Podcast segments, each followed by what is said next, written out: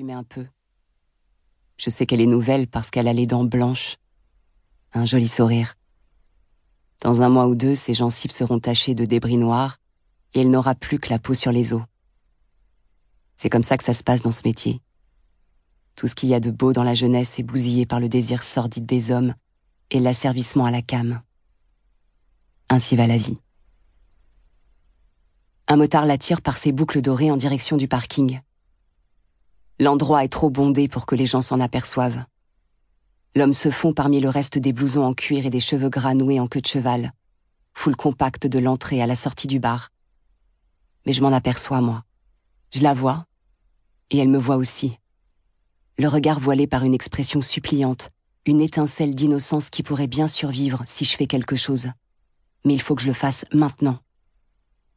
Occupe-toi du bar, dis-je sans m'adresser à personne en particulier. Ma propre agilité me surprend quand je bondis par-dessus le comptoir pour m'engouffrer dans la mêlée, poussant, jouant des coudes et des pieds, criant. Je les retrouve au sillage de parfum laissé par la fille.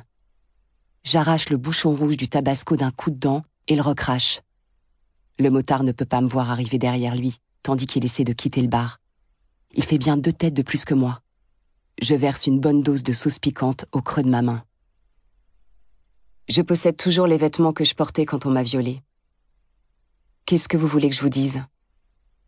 Je suis complètement maso. Je m'appelle Freedom. Liberté. Même s'il est rare que je me sente libre. C'est le marché que j'ai passé avec les pauvres types. Je n'accepterai le programme de protection qu'à condition de prendre ce nom. Freedom McFly. Même s'ils n'ont jamais voulu que je garde le McFly. Ça faisait trop Burger King d'après eux. Trop années 80. Putain de pauvre type. C'est Freedom Oliver, du coup. J'habite à Penter, dans l'Oregon.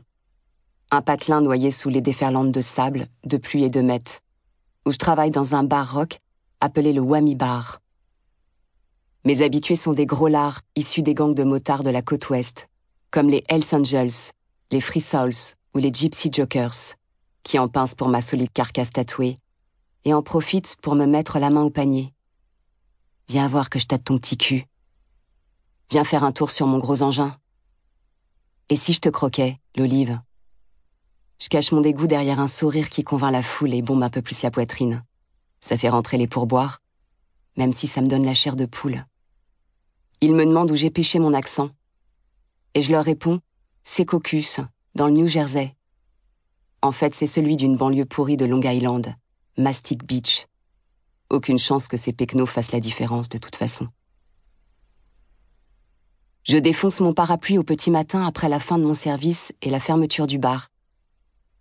Je plisse les yeux dans la pluie d'octobre et la fumée d'une palle mâle. Je vous jure, il a plu tous les jours depuis que je suis née. À ma gauche, attenant au Wami Bar, se trouve l'hôtel Penter.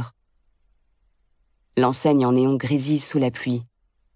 Mais à cause de quelques lettres claquées, on lit Hôtel Pin. Pas mal trouvé.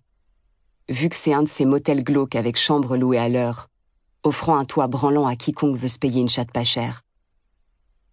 Ces dames sont blotties sous l'auvent de la réception pour s'abriter de la pluie et me crient au revoir. J'agite la main en retour. Boucle d'or n'est pas là. Tant mieux. Les affaires n'ont plus l'air d'aller fort à cette heure-ci. Merde à ce parapluie s'il n'a pas envie de fermer. Je le jette par terre avant de grimper dans un vieux break rouillé jusqu'à l'os. J'enlève mon piercing au nez et écrase mon mégot dans un cendrier plein à rabord. Bordel de Dieu je crie effrayé par un coup sur la vitre. La condensation m'empêche de voir à l'extérieur, alors je baisse la fenêtre d'un centimètre pour tomber sur deux costards cravates. Trou duc de pauvre type. Ils me regardent comme si j'étais cinglé. Mais j'imagine qu'ils s'y attendent. Les gens ont un mal de chien à comprendre ce que je dis la plupart du temps. Il est pas un peu tard pour vous? C'est toi qui nous oblige à nous déplacer toutes les deux minutes, rétorque un des hommes. C'était un accident, dis-je avec un haussement d'épaule, en descendant de la voiture. Essayer d'aveugler quelqu'un au tabasco, t'appelles ça un accident? Question de sémantique, Gum, dis-je en jouant avec mon trousseau de clés. Le type maltraité.